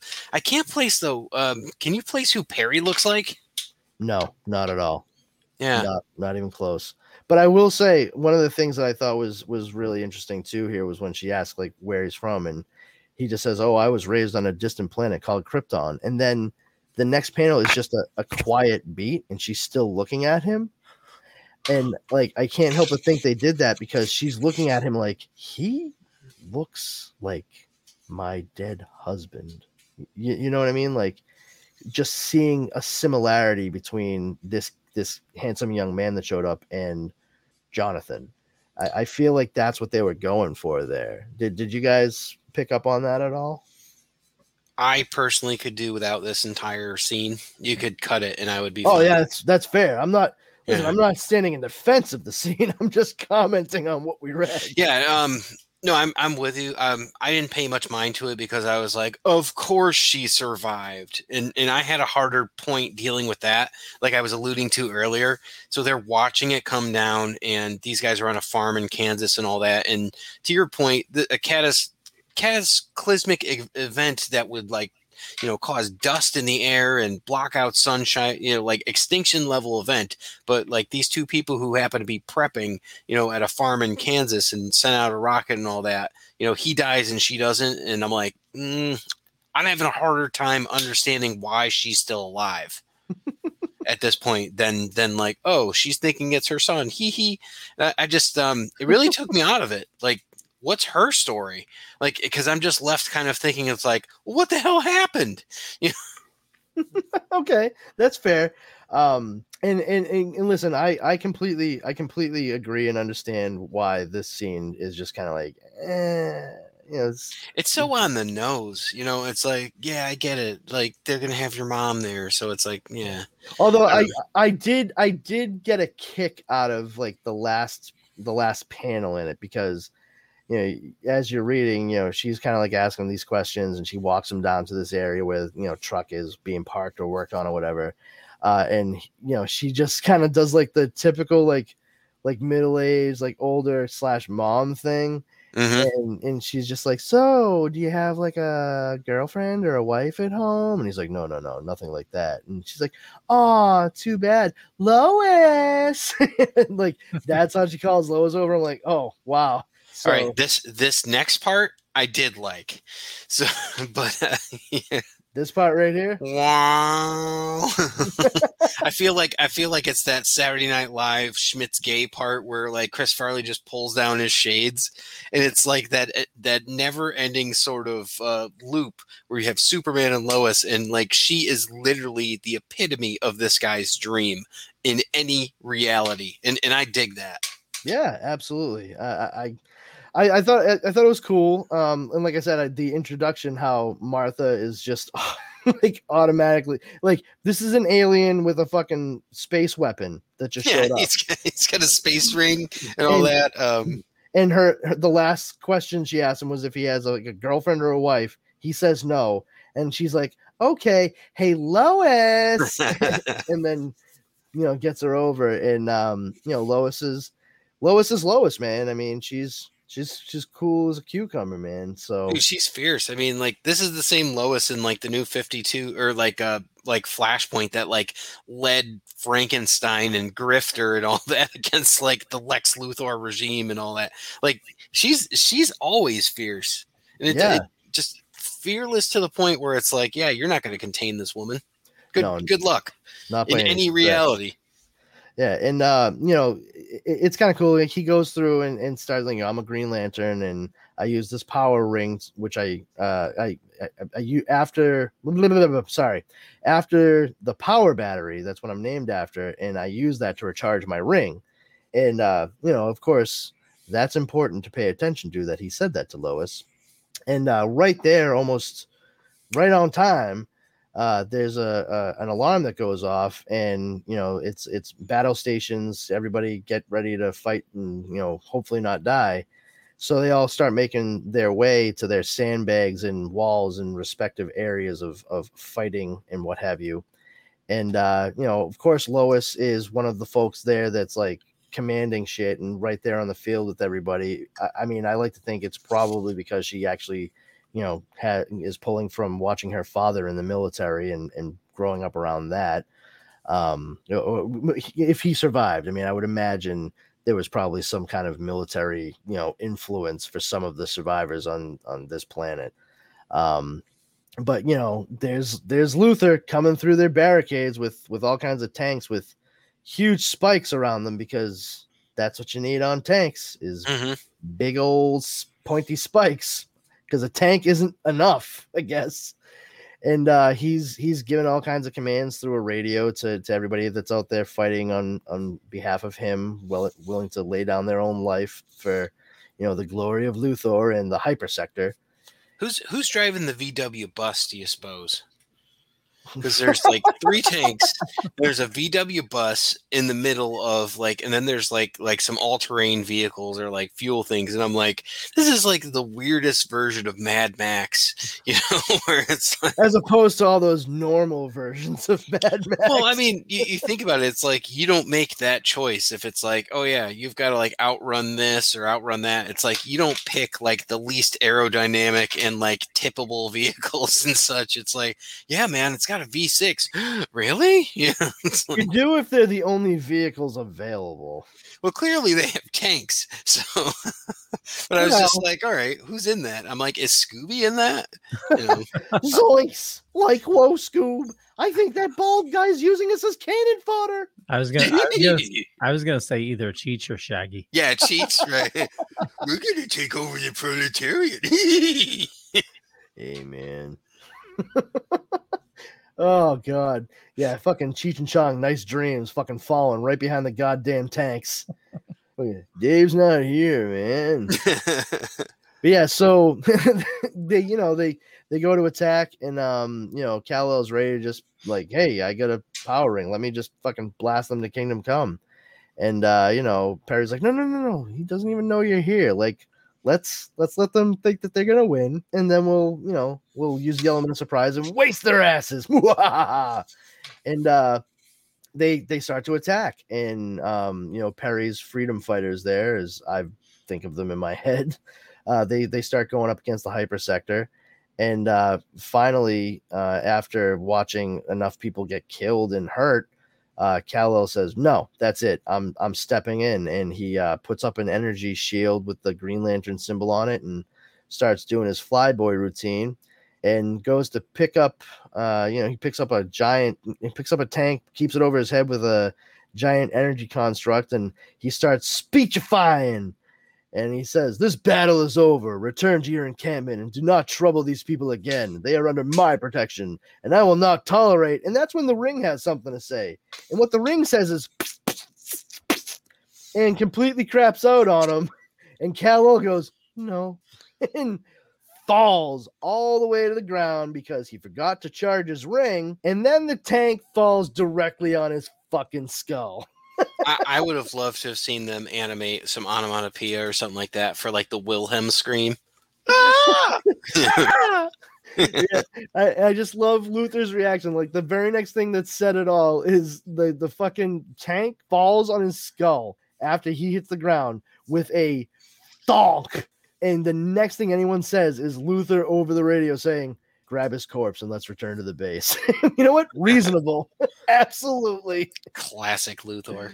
You know, and um they they make their way there and you know, of course, uh Lois and and Perry and Jimmy are like, "Holy shit, like they took that dude Kal-El and you know, what what the hell does that mean? Like Luthor has the ring and what's he going to do with it if he can figure out how to use it?"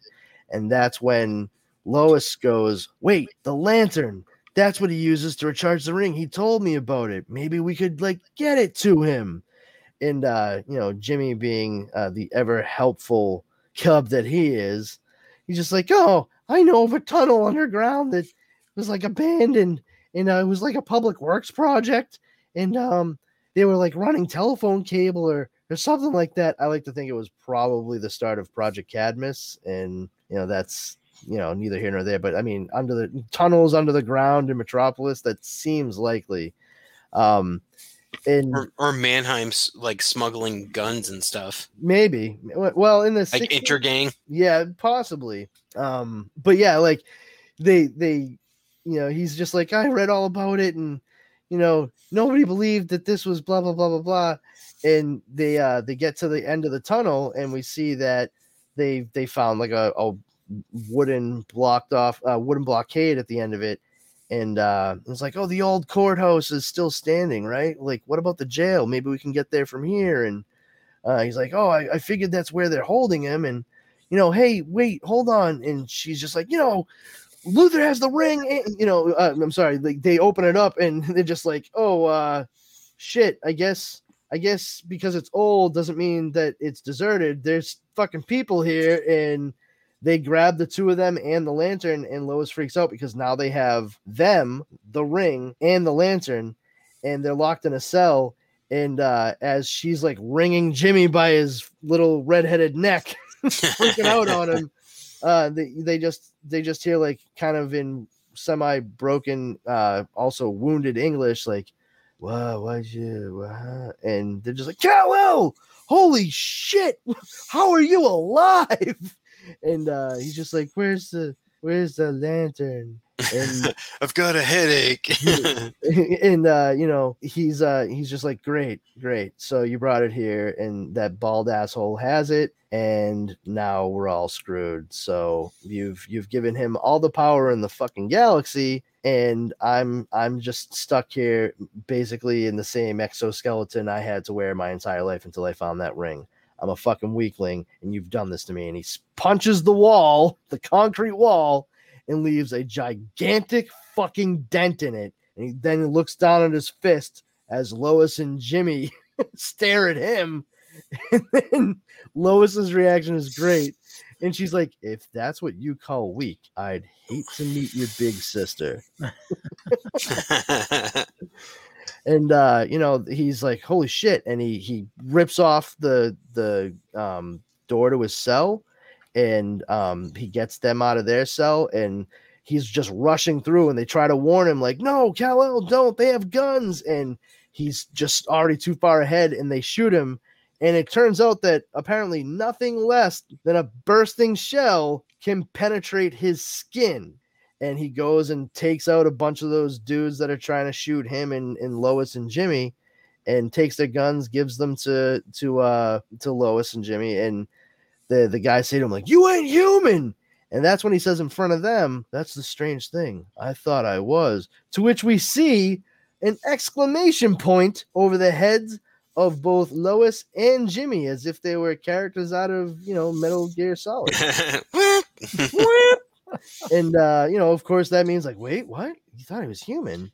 so he's gonna spend the rest of his time in a box. Oh, oh man. And uh, you know, they they start sounding the alarms and everything there and saying jailbreak and, and what have you. And um Kal-El's jumping around and lifting up tanks and what all that happy horse shit. And he's he uh pulls open, you know, spreads open a, a an electrified gate, makes his way through. It kind of weakens him, but then you know he can't get through all the way. He decides to pick up one of those tanks and smash through it. And look at that, gang! We get ourselves a full blown homage to Action Comics number one, the first appearance of Superman, and its cover, where we even have the guy running in fear, holding each side of his head, like, "Woe is me! That Superman might hurt me. I might be on the wrong side of history, fellas." And uh, you know, they make their way to Lex, who of course has the lantern in the ring, and uh, you know, he's a dickhead, so the it's not gonna work for him. He doesn't have the 24 word password to to break Yeah. into it. And um, you know, Kal-El calls his bluff. He's like, "Go ahead, use the ring. Just atomize my fucking brain. Do it now." Yeah, that's what I thought. You can't. Meh, give it back. And uh, and he takes it, and uh, you know, does a classic like grab the wrist, break it, like you know, you know, Zod flip around like from Superman 2 kind of thing. And uh, says says the the lantern the lantern's oath and um, is able to utilize the ring again and um, you know get Luthor uh, squared away and uh, get his friends back to safety. And uh, he's he's standing around talking with Lois, trying to figure out what this means for him now. And uh, he says, you know, I, I don't know what to do. Do I do I return to where I I'm I was raised, like the, the the only home I've ever known, or do I pledge everything that I can do now with this ring to to Earth and the people here? And that's when the lantern speaks up again. It's like, uh, you don't own the ring, dude. You are the Green Lantern of Sector 1104 or some business. Uh, you you, you can't pledge it. Um, oh, I'm sorry, 1003. That's ten, you know, that's he's Green Lantern of Sector 1003. And it says you are responsible for protecting all life in that sector, not a single world. Earth sector already has a Green Lantern, one who is served with courage and wisdom. And you know, he's like, but I, I need to, I need to stay. Like, it- like I'm, I'm, I'm needed. What if I choose to stay? And they said, you can, you can give up the ring. You don't have to be a Green Lantern. Like we always gave you a choice. Um, we'll we'll let you take the rest of the ring's power cycle to to make up your mind, and then you let us know. And so, you know, at that point, Kal-El's like, "Oh, it's on like Donkey Kong, son." And he um he's like, you know, Lois is like, "What are you gonna do?" He's like, "I don't have time to fucking talk to you. I got shit to do." And starts darting all across, and uh, he manages to create um s- somehow create uh a Krypto 2.0 um, based on the Kryptonian schematics and technology that he grew up with, and therefore is able to create uh, some like atmosphere scrubbers. Which, funny enough, we saw in the last issue of What If that we covered with uh, Professor X and and being the Juggernaut. He did the same thing. He cleaned the atmosphere with with levitating air scrubbers. Um, So, so real quick, my thought was here that he went back to Krypton to get him oh, Oh, because his robot friend is there.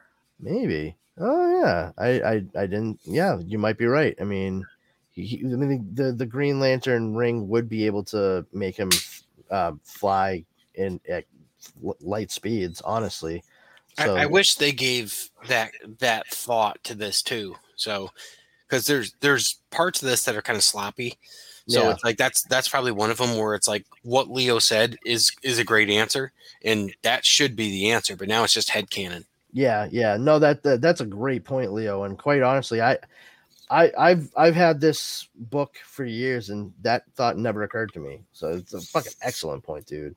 Yeah, well, you know what? He must have uh, used the ring and opened or found a nearby wormhole similar to the one that got him to Krypton from Earth as a child, and uh, that's that. And uh, if anybody has anything different to say, I don't care. That's that's how it happened. in my head now.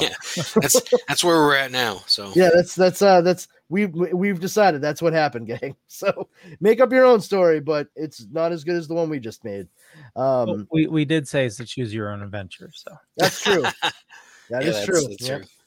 uh and uh so you know he he goes and then makes his way across the planet and he's doing everything he can to clean up areas and get things uh in in a tenable safe environment and uh, get things set up so maybe there can be agriculture and and learning. Uh, he goes to Themyscira and is able to uh, save one of their libraries and brings it all the way to Metropolis to give to you know Perry's freedom fighters and says like, "Yo, there's a lot of cool stuff in here, and uh, you could probably use that to help not just recreate your society, but maybe make it better than it was before." Uh, and you know, he's like, I did all this so I don't have to worry about all of you when I go back to Krypton and continue being the Green Lantern of Sector 1003. And thanks for so long. Thanks for all the fish. You you guys take care. and uh Lois is just like, wait, hold on. So like you're you're you're piecing out here? Um maybe wait, don't don't tell me that you're leaving just yet. I want to tell you something. And she goes over and whispers into his ear in front of Martha, and then it shows Kal-El's reaction right here as he goes like completely wide-eyed looking at Martha. And that's when we see in the next page, sometime later, Abin Sur. yeah, the Green Lantern of Sector 2814, shows up to retrieve Kal-El of Krypton's Green Lantern and ring because he has decided to give up that mantle to stay on Earth. And uh, you know, he's he's just saying like, I don't know if it's the right decision. I just know it's it's the best decision for me to make right now. And I'm I'm willing to do the work. These people I think need me a little bit more than the place where I was born and raised and uh you know Abin Sur is you know he's pretty cool. He, Abin Sur is like pretty much always cool no matter what, and that's one of the worst parts about his character is like you really are just like damn like why did this dude have to die to give Hal Jordan his ring? If he had just stayed alive, it might have been a bit better for everybody.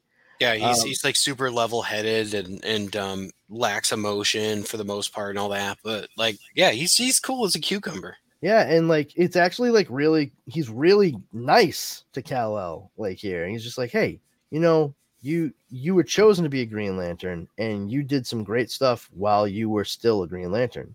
Once a Green Lantern, always a Green Lantern." And you know, I I don't expect anything less than a great destiny from you and you know, the the universe will be watching essentially. And that's that's really cool, you know, he he could have just been like give me the shit. All right, later. just treat, treat it as a task he was sent by the Guardians to perform, and that's that. But instead, you know, he did exactly what a Green Lantern should do. He inspired hope, and he supported he is he supported the work and dream of a people that is going to be at it for a long time. And also because they're right there on his radar, he likely will be stopping by and checking in on them because they are also aware of his presence, which which is interesting to to keep in mind, you know.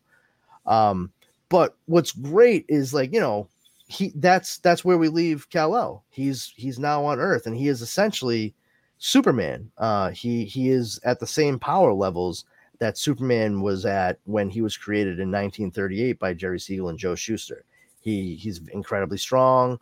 Bullets can't pierce his skin. Uh, likely he can jump. You know, he can leap tall buildings in a single bound. Uh, at that point, that meant that Superman could jump one eighth of a mile just at a leap. Uh, and it le- it leads us directly into an epilogue on Krypton, where we see the Council of Elders kind of wide-eyed and almost uh, terrified looking. And the next shot down we see here is of you know that we see no father, I do not, nor does Lara. It's clearly Jor-El and Lara, but we see green pants and red boots on Jor-El and bare knees and uh, violet boots on Lara. And then the very next panel, it shows them in their classic costumes, a classic character design from the the 30s and 40s, where you know Jor-El had a, a green outfit with a, a, yellow sun and a red corona, and uh, and Lara was wearing a a, a short dress, um, you know that that kind of came up to the neck and uh, bare shoulders and uh, it's it's very vintage looking uh, design for both of them as and it's juxtaposed directly to the biosuits that had been set up by John Byrne and all the the cold scientific era. And uh, it's it's because of the book that Jor-El's holding which contained that yeah. holographic history which was unearthed and Kal-El found and presented to them. They actually learned more about who they were and what they came from. And Kal-El was right that what they what they could find in their own history would probably help this stagnating culture, the how it had been locked in a stasis and not moving forward, just plateaued.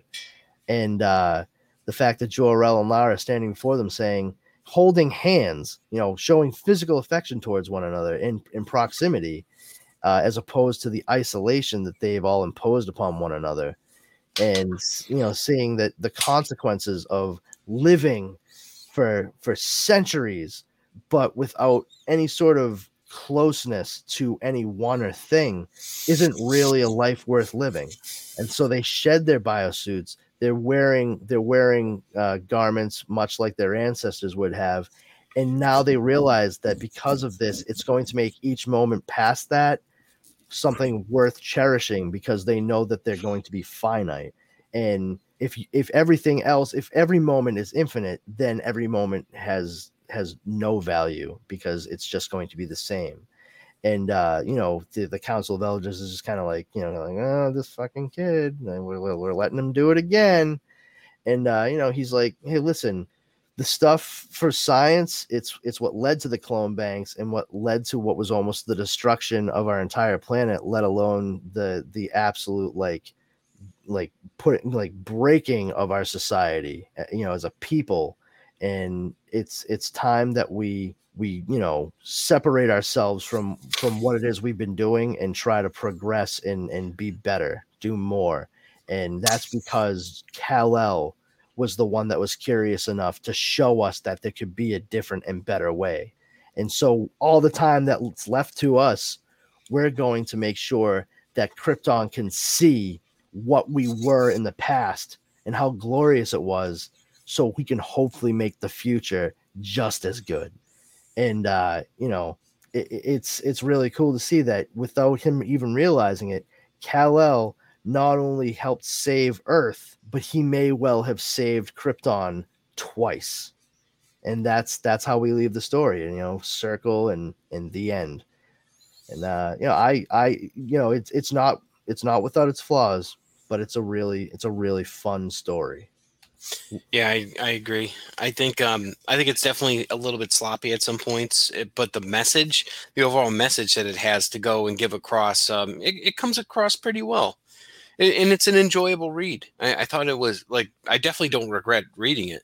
You know, the the problems I have are just logistical, like why did was his mom there, things like that. Like, but otherwise, it's like it was it was a very satisfying read. Don't forget you criticized the the financial system too. Like Yeah, exactly. like like what is it? I mean, do they have Dogecoin at that point? Yeah. Uh, no, it's all about Shiba Inu now. Oh, is it okay?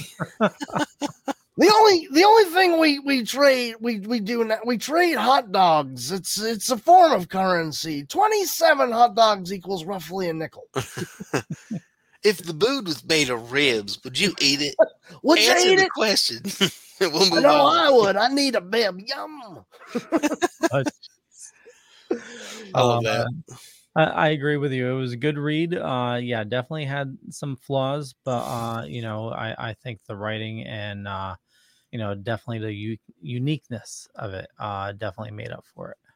Yeah, uh, one of the things that I really I always gravitated towards with this particular story is when it comes to uh, what if slash elseworlds type of stories. Um, it's it's very easy, and this is la- largely due to the character's popularity. Uh, it's very easy to find a lot of Batman stories. Um, you know, it's like, oh, what if Bruce Wayne did this? What if Bruce Wayne that? Yada yada yada. Superman stories, uh, not so much. There's not as many of them as there could be. Uh, and I found this one to be unique amongst them because it's always, for the most part, you know, oh, okay, doomed planet Krypton, you know, scientists send sun out, he lands on Earth. Okay, but now it's what if the wind shifted and he landed just outside the Gotham City limits and he was raised by Thomas and Martha Wayne? oh, what if the wind shifted slightly and he still landed in Kansas, but he was found by like a, a you know like a, a Mennonite couple instead of the Kent. Yeah. You know, That's a uh, really good one though. it, it is, it is. Yeah. Um, you know, it's always that you know, like what what if what if he had what if uh, you know he had hit that wormhole and it actually was also a time warp and he landed in you know the you know the um uh 18th century and what you know it's like it's always it's always like what if he had landed in a different spot or at a different time on earth but the fact of the matter with this is like it's not Kal-El. It's not the offspring of Jor-El and Lara that's rocketed from Krypton before it explodes.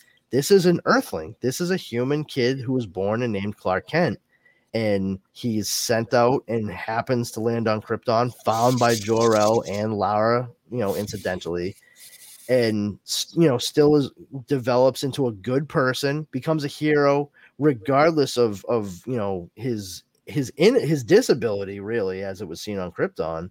Um, instead of being Superman, we see him as Green Lantern. But then to go back to his world, his home of you know of origin, and it's not something that actually makes him weaker, like Krypton and Kryptonite would do for Superman. It actually makes him stronger than he ever was when he was being raised on the only planet he ever knew. So I mean, it's just like a juxtaposition. He's he really becomes two different superheroes within this story, but it's not an overlap that doesn't make sense. So I'm a- I'm able to forgive some of the in- inconsistencies within it because of the the core concept being so solid. And It's uh, definitely solid. I, I I agree, and the message is there too. You know, it's it's it's clear and it's it's communicated by the author very clearly. So you, you know, it's it's heavy concept, and you get it. Like it sinks in. Yeah, absolutely. Um, I'm glad that you guys both really enjoyed it. Uh, and uh, that that being said, I mean, readers really enjoyed this so much to the point that uh, it was it was actually given a sequel, and that is not something that really ever happened with Elseworlds. Uh, and the follow up to it, uh, which it will be, um, I, I can say at this point, it will be the the next episode that we do, because it's only logical. It's called Superman Last Stand on Krypton. Um, oh, yes, it's it's very cool. Um, it does it does deal with the continuing story of uh, Kal El slash Clark Kent on Earth, uh, and how he is actually now acting as a liaison between Krypton and Earth, uh, and what is what is actually happening on Krypton because of what we saw in the epilogue at the end of this series. Oh, and I can't wait to see what Lex Luthor has to say about this. You will be very interested, I think. Um, it, it, I if you know anything about Silver Age comics, I think you'll be very amused at uh, one of the conceits for one of the bad guys in it. Um, that's all I'll say until we get to this in a couple weeks. Cool. Yeah, but uh, I'm glad that you guys enjoyed it because that means that covering covering the next story will be fun and not painful. um, but I mean, any any final thoughts? You guys pretty much all set with uh, what you what you said and what you saw. Yeah. Yeah, it's it's kind of it's a straightforward read. You know, it doesn't hit like a like the nail like you talked about. It doesn't hit like Kingdom Come, but I think the reason it doesn't hit like that is because it's singularly a Superman story. It's not like an ensemble cast. Like it's got his its extra players, but those are all Superman book characters, like Perry White and Lois Lane and stuff. So so it doesn't hit on like a grander scale. Like if it maybe had some more characters in it, like JLA, maybe it would. But you know, it's it's a good, fun read, and and it is. It's it's one of the more unique books I think I've ever read as an Elseworld. Excellent, Totally agree. outstanding. I'm uh, like I said, I'm really. I'm really glad that you guys enjoyed it. I had absolutely nothing to do with its creation. Just Yeah. love, love love spreading it around. Um, a- a- and you know that with all that, uh, I hope that that everyone that's been listening, uh, that they they enjoyed us running through it, and uh, if they're really curious about digging into it, uh, please you know search it out. Um, it, it, it's currently not uh, available on like Comixology. Uh, you'd you'd have to dig around to find it physically. I do think that it might end up in another Superman Elseworlds collection sooner rather than later because DC has been putting those out uh, for different characters. Like they have Batman Elseworlds collected, Superman, uh, and Justice League. So uh, you know, keep your eyes peeled. Uh, uh, like I said, I think they're on like th- two or three volumes for Superman stories at this point. Uh, this would likely end up uh, in one of the next ones coming out, probably four or whatever. Um, but you know, we'll uh, we can uh, we can move on from here and uh, let's let's give our let's give our valedictions. Um, so uh, Justin Cooper, where can uh, where can people check you out, man? Uh, you can check me out on uh, Facebook. You can look up Justin Cooper. Um, I run the uh, community Epic Shells, which is all Teenage Mutant Ninja Turtles based. Uh, you can find me on Geek Life HQ and uh, the other podcast that I do called the Epic Tales from the Sewers. Excellent. All right, and Leo Pond. Yeah, uh, I do way too many shows, which uh, which is crazy. But uh, you know, there's also a lot of awesome people doing some pretty cool stuff. Head on over to thedorkening.com. I, uh, it's a podcast network I run. Has uh, about 40 shows on a network, and uh, yeah, very cool stuff. And uh, yeah, Brandon. Yeah, hey, uh, I'm I'm powerful Brandon, guys. You can you can join me, please, over at the uh, Powers Combined Facebook group. Uh, number one rule there is you know don't be a jerk. We just have a lot of fun, share a lot of geeky info, memes, news, what have you. Uh, you can also follow me on Twitter at Brandon's Powers, uh, and uh, on Instagram at this Brandon has powers. Uh, I am also on the Dorkening podcast every Wednesday, uh, each week at about 9 p.m. Eastern Standard Time. And uh, other than that, you know, you can find me wherever uh, you can pretty much locate fat guys trying to get fast food at any point. All right. Well, thank you very much, guys. And uh, everybody out there, have fun, be safe, and enjoy your comic books.